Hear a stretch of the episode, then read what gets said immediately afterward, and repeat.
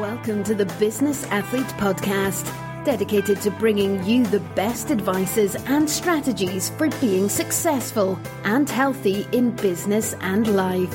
And now, welcome your hosts, David and Richard.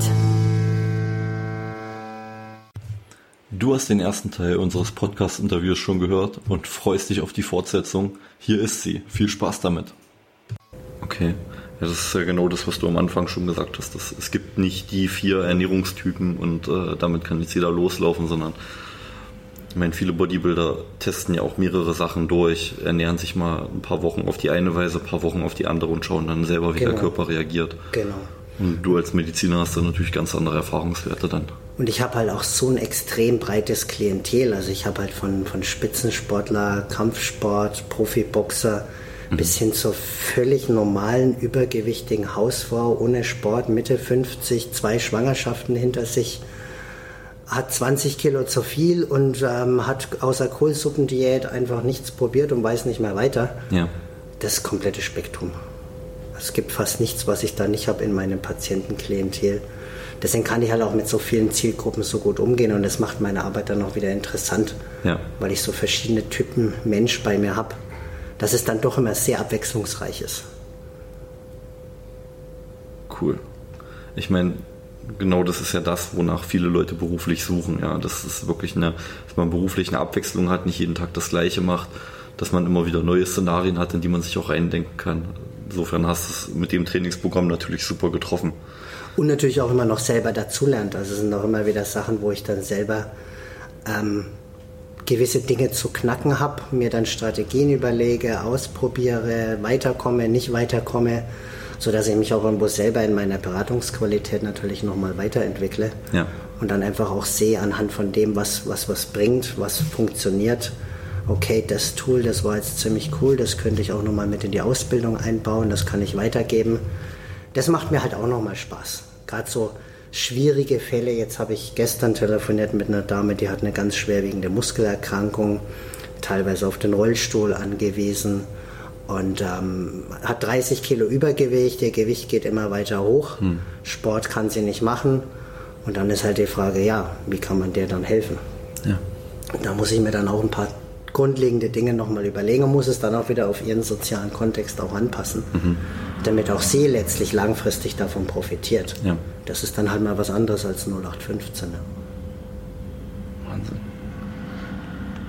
Jetzt äh, zum Thema, wir sind jetzt schon ein bisschen reingerutscht, so das Thema Balance bei dir. Also wir haben jetzt gehört, du machst beruflich, bist du, bist du sehr fokussiert, du bist als Mediziner unterwegs, du bist aber auch als Speaker unterwegs, als Trainer. Also du bietest da ein breites Spektrum dran. Wie findest du die Balance zu deinem Privatleben? Ich habe wahrscheinlich eine, eine, super Ehefrau, die mich unglaublich unterstützt. Sie arbeitet noch in Deutschland an der Hochschule. Sie ist von Montag bis Donnerstag in Deutschland mhm. beruflich ähm, unterwegs und ist dann Freitag, Samstag, Sonntag bei mir. Das heißt, ich habe halt auch Montag bis Donnerstag die Möglichkeit, wirklich Vollgas zu geben, auf ja. niemanden Rücksicht zu nehmen und kann dann auch erst um 11 Uhr abends heimkommen. Das interessiert niemanden.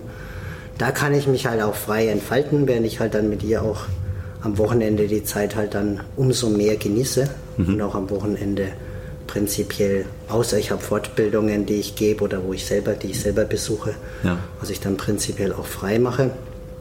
Das ist sicherlich ein wesentlicher Punkt, warum ich da so Gas geben kann, gerade die ersten vier Tage der Woche. Ja. Und ansonsten habe ich natürlich die Möglichkeit, du hast es gesehen, wo du hierher gekommen bist. Ich habe halt ein Stockwerk drunter, ein riesiges Fitnessstudio. Ja wo ich halt auch mal eine Beratungspause zwischen 13 und 14.30 dann eben aktiv nutzen kann und sagen kann, nein, ich mache jetzt nicht noch irgendwelche Mails, ich gehe jetzt runter, Trainierst ich mache mein Training oder ich gehe kurz aufs, aufs Velo oder ich gehe manchmal früh auch einfach laufen, wenn ich später anfange, dass ich sage, mhm. Ich bin jetzt nicht der Frühaufsteher, aber heute geht es erst um halb zehn los, dann kann ich noch eine halbe Stunde joggen gehen, dann läuft der Tag auch besser. Ja. Abends ist es halt oftmals so, dass ich dann relativ bald auch ins Bett fall. Ich lese dann noch sehr, sehr gerne. Meditieren tue ich am Wochenende eigentlich immer. Mhm. Unter der Woche ist es ein, zwei Mal sehr flexibel, wo es mir gerade reingeht. Wobei ich auch jemand bin, der sehr, sehr informell meditiert. Also wenn ich irgendwo einen Auswärtstermin habe und mit ÖV dahin fahre, Dann kann es auch mal sein, dass ich dann in der Straßenbahn sitze und einfach nur stiere und mit meinem Kopf einfach gerade völlig leer bin. Mhm. Das nutze ich dann auch und ich bin auch ganz bewusst immer dabei, Nahtel mal ausschalten, ich bin einfach nicht erreichbar. Ja. Das sind halt so Faktoren, wo ich bei mir gesehen habe, die stressen mich unglaublich, dieses immer erreichbar sein müssen, immer sofort Antwort geben müssen. Mhm. Und da ziehe ich mich auch mal raus und dann bin ich halt auch mal auch am Wochenende vielleicht nicht erreichbar. Und dann ist das für mich auch der Freiraum, den ich mir schaffe, der mich dann auch in der Balance hält. Also mit dem Sport und mit dem bewusst Freiräume schaffen, nicht erreichbar sein, Meditation, habe ich natürlich dann die Möglichkeit, wieder den anderen Pol zu haben und mhm. irgendwo wieder aufzutanken. Es gibt dann immer Zeiten, wo es ein bisschen mehr auf die eine Seite oder auf die andere Seite ausschlägt. Ja. Aber unterm Strich läuft es richtig gut so, ja. Klasse. Ähm, das Meditieren von unterwegs, hast du da ein spezielles Meditationsprogramm oder machst du das einfach für dich? Ich habe mit diesem Seven Mind im Internet habe ich mal angefangen, da habe ich mir viel rausgezogen. Okay. Ich mache Fokusmeditation mit der Kerze sehr gerne. Ich habe auch teilweise das mit der Musik zum Einschlafen, was dann eben über spezielle Gehirnströme geht. Das funktioniert bei mir super. Mhm. Ich habe da verschiedene Dinge einfach an mir probiert. Ich glaube, da gibt es auch nie dieses Optimum für alle. Ja. Und gerade dieses einfach im Alltag mal nur stieren und den Kopf leer laufen lassen, das ist für mich immer unglaublich wichtig. Ja. Was ich teilweise auch zwischen zwei Beratungen dann mache. Und das nenne ich halt immer so dieses informelle Meditieren, wo mhm. es halt dann nicht im Lotus-Sitz auf dem Kissen sowieso ist, ja. sondern eben ganz spontan, jetzt im Moment ist mir gerade mal danach und ich setze mich mal entspannt hin, ja. Ganz genau, ja. Das mit der Kerze, das ist auch eine krasse Übung. Ich habe das selber mal mhm. ein paar Wochen probiert. Also es ist. Da, da merkt man erstmal, wie, wie oft dein Fokus abschwenkt. Also für unsere Zuhörer, man meditiert quasi vor einer Kerze und konzentriert sich komplett auf die Flamme und versucht keine anderen Gedanken in dem Moment äh, irgendwie bewusst zu denken, sondern alles an sich vorbeifließen zu lassen, sich wirklich nur auf diese Flamme zu konzentrieren. Da gab es noch so eine Erweiterungsübung, jedes Mal, wenn dir ein anderer Gedanke durch den Kopf geht, dann soll man mit der Hand äh, irgendwo an die Wand oder auf den Boden klopfen. Oh. also das, äh, das ist total krass, weil dir fällt es dann auf, wenn du, wenn du anfängst, das mit dem Klopfen zu machen wie das abnimmt. Also, dass du immer weniger klopfst okay. und irgendwie so nach zwei Wochen habe ich mir gedacht, so, es hat schon abgenommen, obwohl man immer noch, es kommt immer noch mal ein anderer Gedanke rein und dann hängst du wieder drin und denkst, ah, okay, das, das und dann fällt dir aber nach ein paar Sekunden auf, nee, stopp, Flamme und dann klopfst du wieder also das ist echt eine krasse Übung. Das ist für mich im Winter einfach, wenn es früher dunkel wird und so, ja. dann mache ich das eigentlich noch so am liebsten mit der Flamme, weil dann, dann muss alles schön dunkel sein im Raum. Ja. Wenn es dann früh dunkel wird, dann ist das für mich am ehesten so einladend genau für die Technik. Super. Ähm, du hast gesagt, du liest. Was liest du denn? Ich habe natürlich echt auch viele wissenschaftliche Studien, die ich lese, das muss ich oh. zugeben. Das mhm. hat natürlich dann viel auch mit, mit meinem Fachgebiet zu tun, mhm. Fachzeitschriften, Studien aus dem Internet, weil es mich einfach interessiert und weil ja. ich halt immer auf dem neuesten Stand bleiben will. Ansonsten lese ich aber auch viele, viele Bücher von Veit Lindau zum Beispiel, das ist so ein Lifestyle-Coach. Okay. Die gefallen mir sehr gut von seinem Schreibstil. Oder The One habe ich jetzt gelesen, das ist auch was für Mental-Business-Leute. Mhm. Meistens ist die Lesezeit für mich gerade für so Bücher im Urlaub, weil ich da halt dann wirklich komplett abschalte und einfach die meiste Zeit nach dem Sport am Morgen am Swimmingpool am Strand verbringen mit mhm. Lesen, Schlafen, Planschen, Lesen, Schlafen, Planschen. Der Reihenfolge den ganzen Rhythmus. Tag lang. Ähm, und dann meistens irgendwann am späten Nachmittag dann zurück aufs Zimmer, duschen, Nachtessen. Mhm. Und da lese ich dann halt auch sechs, acht Bücher dann einfach mal in zwei Wochen durch. Ja. Da mache ich eigentlich fast nichts anderes. Und so ist es dann eher so, dass ich übers Jahr hinweg die Bücher staple und dann halt zum Urlaub dann alle gesammelt mitnehme. Wird der Koffer voll? Meine Frau beschwert sich schon immer wegen dem Gewicht. und ich soll mir auf den Kindle rüberladen, mache ich dann auch, aber manchmal habe ich halt auch gern Bücher haptisch, händisch vor mir. Zum Blättern, ja. Ja, das ist schon noch, da bin ich der altmodische Typ. Ja. Arbeitest du Bücher dann auch durch oder sagst du eher, du, du liest es, nimmst die Gedanken mit und verarbeitest es für dich? Beides. Es kommt immer darauf an, um was es da auch letztlich geht. Also ich arbeite teilweise auch mit Textmarkern dann mhm. und die Kapitel dann mehrfach durch. Und bei manchen ist es dann eher ein Lesen, setzen lassen, nochmal nachschauen, ablegen. Okay. Gibt beides. Ich denke gerade, wenn man medizinische Studien liest, dann muss man, ist man, arbeitet man wahrscheinlich sehr fokussiert daran, ja. Ja. Ein Textmarker, Kuli und dann geht's los. Und dann schaue ich halt immer, kann ich da jetzt was rausziehen für meine Arbeit oder für die Ausbildung? Ist das jetzt relevant? Und da versuche ich halt auch letztlich auf dem aktuellen Stand zu bleiben, weil gerade jetzt, wenn es um Ernährung und Training geht, Mobilität, Faszien, da ist halt die Forschung sehr im Fluss. Und ich finde, da ist alles, was man da länger als zwei Jahre zurück anschaut, kann halt teilweise schon wieder veraltetes Wissen sein. Okay. So schnell geht's heute. So schnell geht's teilweise, ja. Okay, ähm, jetzt, wir sind schon ein bisschen weiter fortgeschritten im Interview, aber du hattest am Anfang, genau, ich wollte das Wort Faszien nochmal kurz klären für unsere, Ja. für unsere Zuhörer. Vielleicht können wir das jetzt noch reinnehmen. Wenn man sich so eine Orange vorstellt mit den verschiedenen feinen Häutchen, wenn man die geschält hat, dann sind diese vielen feinen Häutchen zwischen den einzelnen Fleischstückchen quasi wie die Faszien in der menschlichen Muskulatur. Also es ist wie Gleitschichten, Außenhüllen, Hüllen um die einzelnen Stränge der Muskulatur, sodass es ein optimales ähm, Gleitverhalten hat und die Muskulatur optimal in ihren Strängen aneinander vorbeigleiten und arbeiten kann. Und da kann es halt, ich sage es jetzt mal salopp, Verklebungen geben oder Unreinheiten, was dann halt auch Beeinträchtigungen der Muskulatur, der Mobilität zur Folge hat. Und die Faszien haben halt auch sehr viel Schmerzrezeptoren. Deswegen ist halt auch alles, was an Faszienproblemen ist, oftmals mit Schmerzen verbunden. Okay. Und der Klassiker wäre halt, dass jemand Rückenbeschwerden hat. Der macht ein MRI, kein Befund, alles unauffällig. Schulmedizin sagt, ja, wir glauben Ihnen das, dass Sie Schmerzen haben, aber wir finden, tun wir eigentlich nichts. Ja. Machen Sie mal Physiotherapie. Und meistens hängt es dann an den Faszien, weil halt diese feinen Strukturen, diese extrem feinen Häutchen eben dann das Problem darstellen und die Schmerzsymptome verursachen. Und dann muss man halt einfach manuell verschiedene Dinge da lösen, die Mobilität wiederherstellen, korrigierende Übungen mit einbauen und dann sind die Schmerzen oftmals schlagartig besser. Diese Verunreinigungen kommen dann von fehlender Beanspruchung oder aus Ernährung oder sind das Verletzungen? monotone Beanspruchung vor allen Dingen. Also viel Sitzen führt natürlich dazu, dass der Muskel in einer gegebenen Länge wie einsteift, einfriert. Ja. Also jetzt gerade die Hüftbeugemuskulatur beim Sitzen zum Beispiel. Und das sind halt dann die typischen Probleme beim Alltagsathleten, Ja. beim Büromenschen, der halt dann da vielleicht dann durch diese Verklebungen dann verschiedene Schmerzsymptome am Rücken hat oder eine eingeschränkte Mobilität in manchen Muskelzügen. Und das dann natürlich, mein Klassiker ist immer, wenn dann jemand auf dem Stuhl sitzt und die, die Faszien der, der Gesäßmuskulatur ständig platt gedrückt werden, miteinander verkleben Ja. und der Gesäßmuskel nicht mehr gut angesprochen werden kann und die Mobilität in der Hüfte eingeschränkt ist, weil ich den ganzen Tag in der gleichen Position sitze, dann habe ich halt über die Probleme auf einmal eine eingeschränkte Flexibilität meiner Hüftgelenke und die untere Wirbelsäule muss dann den Teil der Flexibilität mit übernehmen, was dann wiederum dazu führt, weil sie anatomisch nicht dazu gemacht ist, dass es dann Überbeanspruchung gibt. Okay. Und dann gibt es auf einmal Schmerzen. Und dann bringe ich den Leuten halt bei, Gesäßmuskel bewusst ansteuern, Mobilität in der Hüfte verbessern. Und ich mache gar nichts am Rücken. Und auf einmal gehen die Schmerzen zurück.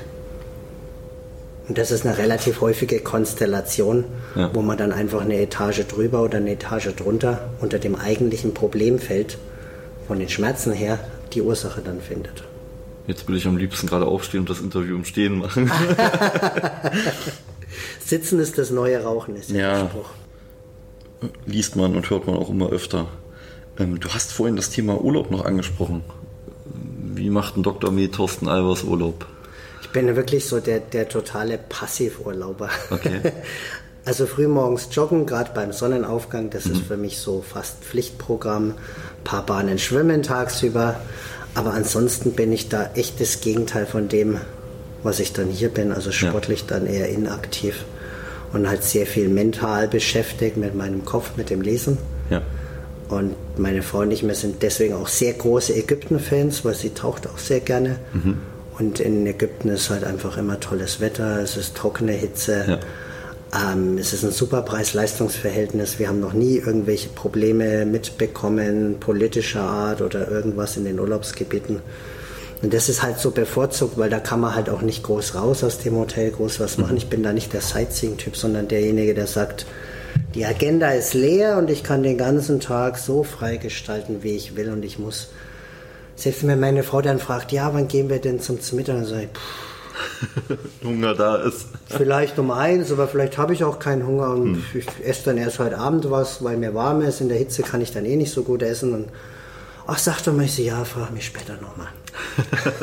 und dann schlafe ich vielleicht über Mittag eine Stunde und dann, also da bin ich wirklich ganz, ja. ganz extrem froh, dass ich dann wirklich sagen kann, ich muss mich nicht an irgendeinen Termin halten, weil dieses Agenda bestimmt sein ja.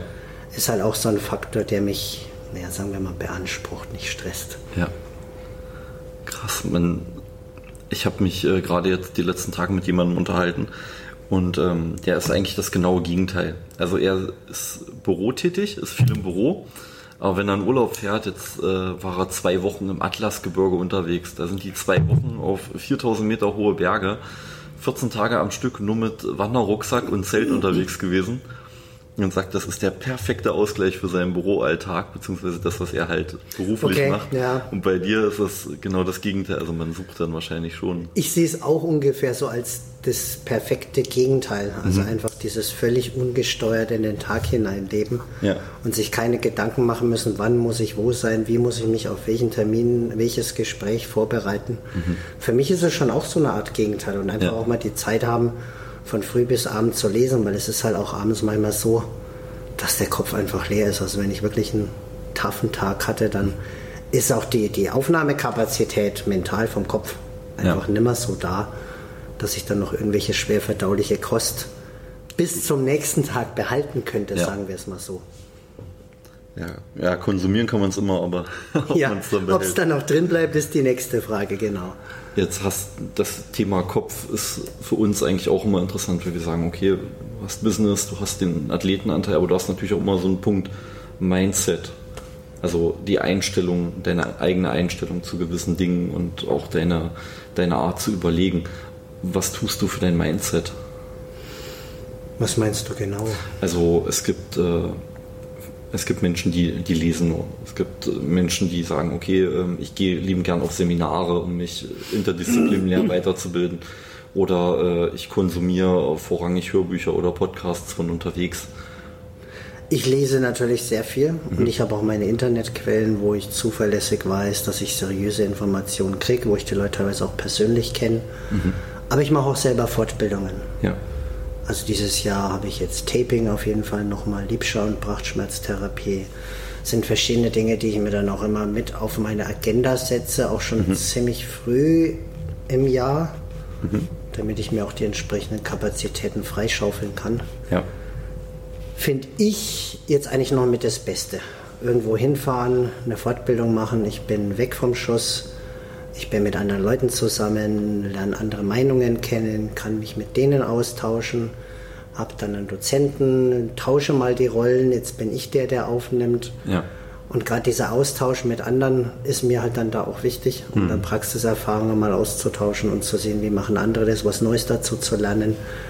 Deswegen bringen mir die Fortbildungen eigentlich persönlich mit am meisten und mache ich auch am liebsten, weil ich auch den Ortswechsel mit drin habe. Ja und eben diese Interaktion mit anderen Leuten. Ja, du bekommst mal ganz andere Eindrücke, ja. Genau. Okay. Ähm, Thema Erfolg. Was bedeutet ein Erfolg für dich? Für mich ist es eigentlich immer der größte Erfolg, wenn ich den Leuten helfen konnte mhm. mit meinen Methoden.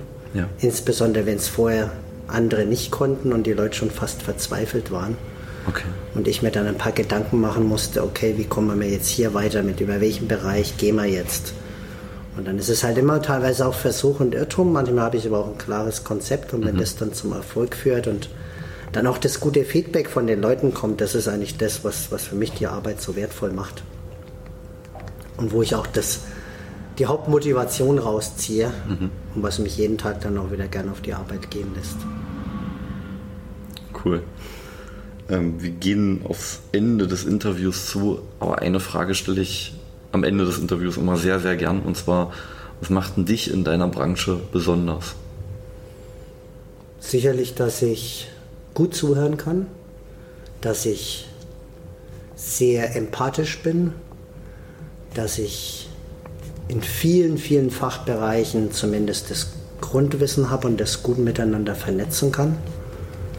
und weil ich verschiedene Therapiemöglichkeiten habe auf dem Bereich Schmerztherapie, Essen, Sport, wo ich halt einen Großteil der typischen Zivilisationsprobleme oder Erkrankungen, wie man es auch mal nennen mag, wirklich von verschiedenen Seiten bei den Leuten angehen kann und ihnen halt was auf die auf Dauer mitgeben kann, was ihnen auch dauerhaft helfen wird. Und das kann halt ein normaler Arzt nicht, weil er auch zeitlich so begrenzt ist. Ja. Und das war aber auch nie die Vorstellung, die ich von der Medizin hatte. Okay. Und so mache ich jetzt quasi genau die Medizin, die den Menschen hilft und die mir gut tut, weil ich das gute Feedback bekomme. Mhm. Und die Leute können eigentlich mit fast jedem Problem zu mir kommen. Ich hatte kürzlich was Gynäkologisches, dann habe ich mich halt mal eine Stunde eingelesen in das Thema. Mhm. Dann konnte ich aber auch fundiert noch eine Zweitmeinung abgeben. Ja. War für die Dame sehr, sehr wertvoll und war auch berechtigt. Und das ist halt das, was mir dann einfach Spaß macht, dass ich da mich ein bisschen abheben kann und einfach ein bisschen mehr Möglichkeiten habe, auch mehr Zeit für den einzelnen Patienten zu investieren. Wow. Thorsten, ich habe zwei Seiten mitgeschrieben. Ist das viel? Das ist, das ist viel. Vielen, vielen Dank für, für das Interview, für deine Einladung. Ähm, ich werde deine Website natürlich verlinken. Ich werde auch äh, dein Buch verlinken, dass die Leute dich finden können, dass die auch was von dir Super. lesen können. Vielen, vielen Dank für deine Einladung und deine Zeit. Ich danke fürs Zuhören. Ich danke, dass ich mich darstellen durfte und ein bisschen was von mir erzählen durfte. Gerne. Super. You've been listening to the Business Athlete Podcast with David and Richard. If you want to know more, check out our websites, Facebook groups, and Instagram profiles, linked in the show notes. We wish you a successful day.